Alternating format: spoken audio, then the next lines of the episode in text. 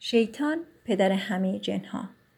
به امتحان گذاشتن جنها و انسانها به این معنی بود که هرگاه انسانی به دنیا آید شیطان هم تولید مثل کند. همانطوری که در بالا اشاره شد هرگاه انسانی به دنیا می آید جنی هم به دنیا می آید که همنشین همیشگی آن انسان است. هر انسانی در معرض تحریکات پیوسته نماینده شیطانی که در همان بدن از بدو تولد تا مرگش زندگی می کند قرار می گیرد. نماینده شیطان سعی دارد تا انسان همنشین را به دیدگاه شیطانی متقاعد سازد که خدا تنها کافی نیست. در روز قضاوت جن همنشین به عنوان شاهد علیه انسان خواهد بود. سوره 43 آیه 38، سوره 50 آیه 23 و 27. بسیاری از جنهای همنشین به واسطه انسانهای همنشین به دیدگاه خدا باز می‌گردند. خدا بشر را بدون آمادگی رها نکرد. برای کمک به انسانها در آخرین فرصتشان که در کفر خود تجدید نظر کنند، هر شخصی با دانش ذاتی که فقط خدای تنها و نه هیچ کس دیگر پروردگار و ارباب ما است به دنیا می آید. سوره 7 آیه 172 و 173.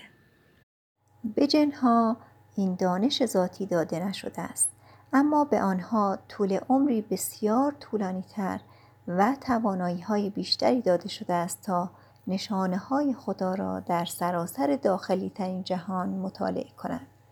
از آنجایی که آنها دیدگاه شیطان را ترویج می دهند، طبیعت ذاتی آنها به شدت به سوی پرستش خدایان متعدد است. به علاوه غریزه ذاتی ما که تنها خدا را پرستش کنیم، خدا رسولانی فرستاد تا ما را کمک کنند که خود را آزاد کنیم. با در نظر داشتن تمام این عوامل ما می توانیم از این حقیقت قدردانی کنیم که تنها گناه غیر قابل بخشش چنانچه تا مرگ ادامه یابد بتپرستی است. ایمان به این که هر کسی غیر از خدا قدرت دارد. 40 سال مهلت. به انسان 40 سال فرصت داده شده تا مطالعه کند و دوروبر خود را ببیند، تفکر کند و همه دیدگاه ها را مورد مطالعه قرار دهد قبل از اینکه این بزرگترین تصمیم را بگیرد که یا از دیدگاه شیطان پیروی کند یا از اقتدار مطلق خدا. هر کس قبل از 40 سالگی بمیرد از طرف خدا برای بخشودگی انتخاب شده است. بنابر شرایطی که فقط خداوند از آن آگاه است، هر کس قبل از سن 40 سالگی بمیرد به بهشت می رود. سوره 46 آیه 15 و ضمیمه 32. رحمت بیش از حد خدا از اینجا آشکار می شود که حتی کسانی که به قرآن ایمان دارند برایشان قبول چنین قانون الهی رحیمانه‌ای مشکل است. رسولان خدا خبرهای خوب فرصت خدا دادیمان را برای دوباره آزاد کردن خودمان تحویل دادند و آنها با نشانه‌های محکم حمایت شده بودند. هنگامی که موسی نزد فرعون رفت، او با معجزاتی مانند تبدیل شدن چوب دستی او به ماری عظیم حمایت شد. عیسی با اجازه خدا از گل پرندگان زنده خلق کرد. جزامیان و نابینایان را با اجازه خدا شفا داد و با اجازه خدا مرده را زنده کرد. پیامبر محمد رسول خدا که این عهد نهایی را تحویل داد چنین معجزاتی آشکار نساخت. سوره 10 آیه 20. خود قرآن معجزه‌ای بود که مأموریت محمد را حمایت می کرد. سوره 29 آیه 50 و 51. حکمت الهی بود که معجزه قرآن را از محمد برای 14 قرن جدا کرد. حال که ما ابعاد مهم معجزه ریاضی قرآن را می‌فهمیم، ضمیمه 1، نتیجه می‌گیریم که اگر این معجزه به واسطه او آشکار می‌شد، میلیون‌ها مردم محمد را به عنوان تجسم خدا پرستش می‌کردند. اثبات اصالت جسمی قابل لمس انکارناپذیر. با رسیدن عصر کامپیوتر کشف می‌کنیم بنابر آنچه در سوره 74 آیات 30 الی 35 نوشته شده است، کد ریاضی قرآن یکی از بزرگترین معجزات است، در حالی که معجزات داده شده به رسولان قبلی از نظر زمانی و مکانی محدود بودند، اما معجزه قرآن همیشگی است. فقط چند نفر از مردم شاهد معجزات موسی و عیسی بودند، اما معجزه قرآن به وسیله هر کسی در هر زمانی میتواند مشاهده شود. به علاوه معجزه قرآن همه معجزات پیشین را مستند و اثبات می‌کند. سوره 5 آیه 48. همانطوری که در زمینه یک شهر داده شد، معجزه ریاضی قرآن بر اساس عدد 19 میباشد. برای به اشتراک گذاشتن این معجزه شگرف با خواننده، کلمه خدا در طول کتاب پررنگ و بزرگ نوشته شده است و مجموع تعداد تکرارها در گوشه پایین سمت چپ هر صفحه نشان داده شده است. جمع تکرار این مهمترین کلمه در آخر قرآن نشان داده شده است که 2698 مرتبه می باشد. این مجموع مضربی از 19 است. به علاوه هنگامی که شماره سوره هایی را که در آنها کلمه خدا آمده است با هم جمع کنیم، مجموع می شود 118123 که باز هم مضربی از 19 است. 19 ضرب در 6217. مجموع شمار آیاتی کلمه خدا در آنها تکرار شده است در گوشه سمت راست پایین هر صفحه نشان داده شده است. این حقایق جسمی ساده به راحتی قابل بررسی بوده و برای ثابت کردن طبیعت مافوق انسانی انشاء ریاضی قرآن کافی هستند. مجموع شماره آیات در گوشه سمت راست پایین نشان داده شده است. 118123. 19 ضرب در 6217. مجموع تعداد کلمه خدا در گوشه سمت چپ پایین هر صفحه نشان داده شده است. 2698. 19 ضرب در 142.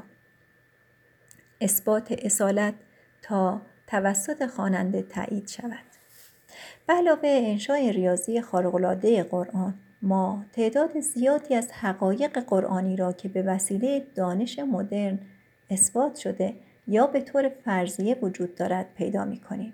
در اینجا چند نمونه از این موارد پیشرفته علمی آورده شده است. 1. زمین تخم مرغی شکل است. سوره 39 آیه 5، سوره 79 آیه 30. 2. زمین ساکن نیست، به طور مداوم در حال حرکت است. سوره 27 آیه 88. 3. خورشید منبع نور است، در حالی که ماه نور آن را منعکس می کند. سوره 10 آیه 5، سوره 25 آیه 61، سوره 71 آیه 16. 4. هنگامی که به آسمان صعود می کنیم مقدار اکسیژن کم می شود. سوره 6 آیه 125. 5. فرضیه انفجار بزرگ، بیگ بنگ تئوری، تایید شده است. سوره 21 آیه 30. 6. فرضیه گسترش جهان تایید شده است. سوره 51 آیه 47. 7.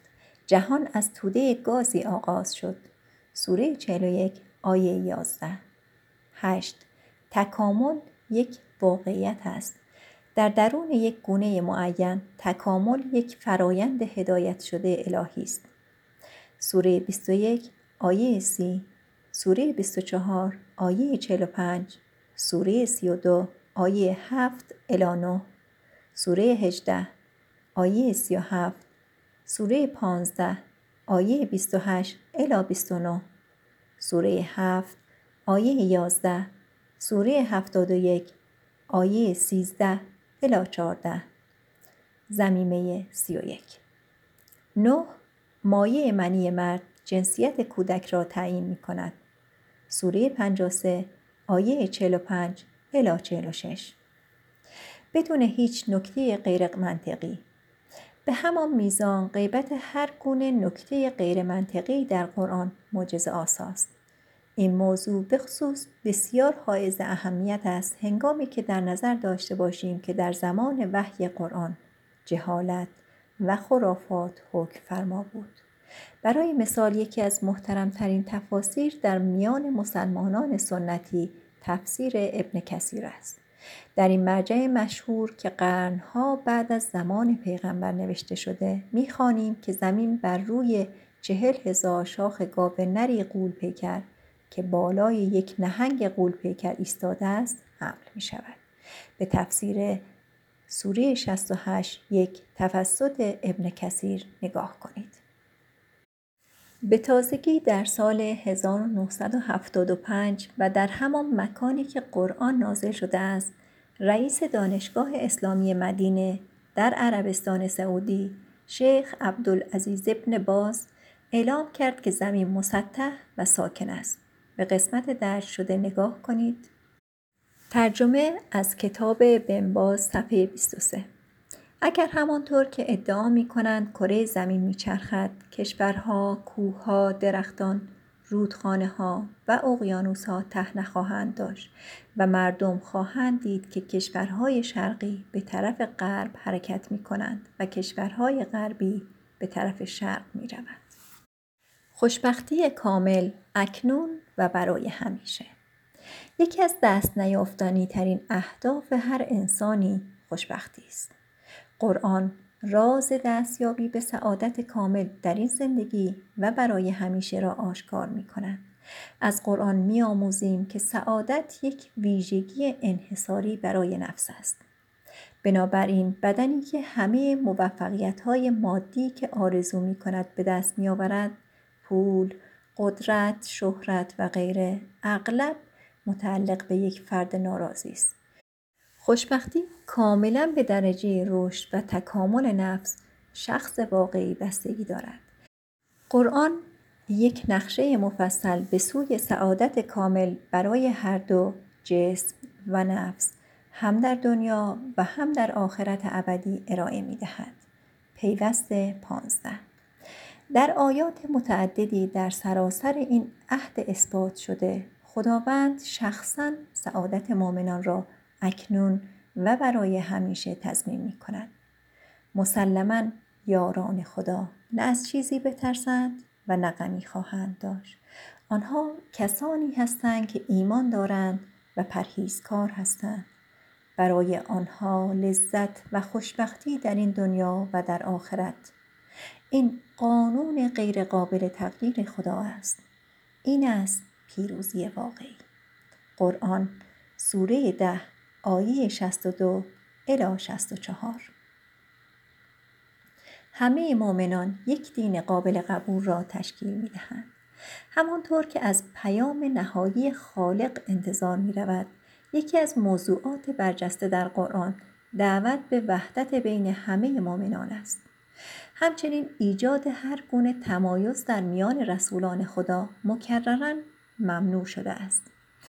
اگر موضوع پرستش یکی و همان باشد، اتحاد مطلق بین همه مؤمنان برقرار خواهد بود.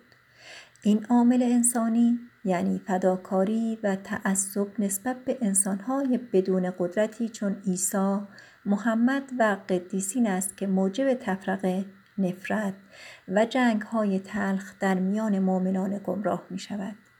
یک مؤمن هدایت شده مطلقاً تنها به خدا ارادت دارد و از دیدن هر مؤمن دیگری که مطلقاً فقط به خدا ارادت می‌ورزد خوشحال می‌شود، صرف نظر از آنکه چنین مؤمنی دین خود را چه می‌نامد. مسلماً کسانی که ایمان دارند، کسانی که یهودی هستند، مسیحیان و تازه کیشان، هر کسی که یک به خدا ایمان داشته باشد، دو به روز آخر ایمان داشته باشد و سه پرهیزکار باشد، پاداش خود را از پروردگارشان دریافت خواهند داشت. آنها نه از چیزی بترسند و نه غمی خواهند داشت. سوره 2 آیه 62، سوره 5 آیه 69. رسول میثاق خدا. همانطور که در زمیمه 2 به تفصیل آمده است، انتشار این کتاب نشانه ظهور عصر جدیدی است. عصری که پیام‌های خدا که به واسطه همه پیامبرانش تحویل داده شدند، در یک پیام یکی می شوند، یکتا و تنها دین خدا تسلیم بر سایر ادیان مسلط خواهد شد. سوره 69 آیه 9، سوره 48 آیه 28، سوره 9 آیه 33. ادیان انحرافی امروز از جمله یهودیت، مسیحیت، هندوئیسم، بودائیسم و اسلام به سادگی از بین خواهند رفت و تسلیم پیروز خواهد شد. این آرزوهای خیالی یک شخص یا گروهی از مردم نیست. این قانون خدشه‌ناپذیر خداوند است. سوره 3 آیه 19، سوره 9 آیه 33، سوره 41 آیه 53، سوره 48 آیه 28، سوره 61 آیه 9، سوره 110 آیه 1. رشاد خلیفه، توسان، 26 رمضان سال 1409. آخرین نوشته چاپ اول این کتاب در شب قدر سال 1409 هجری تکمیل شد. اگر روز و ماه و سال این تاریخ را با هم جمع کنیم می شود 1444 یا 4 زبدر 19 زبدر 19.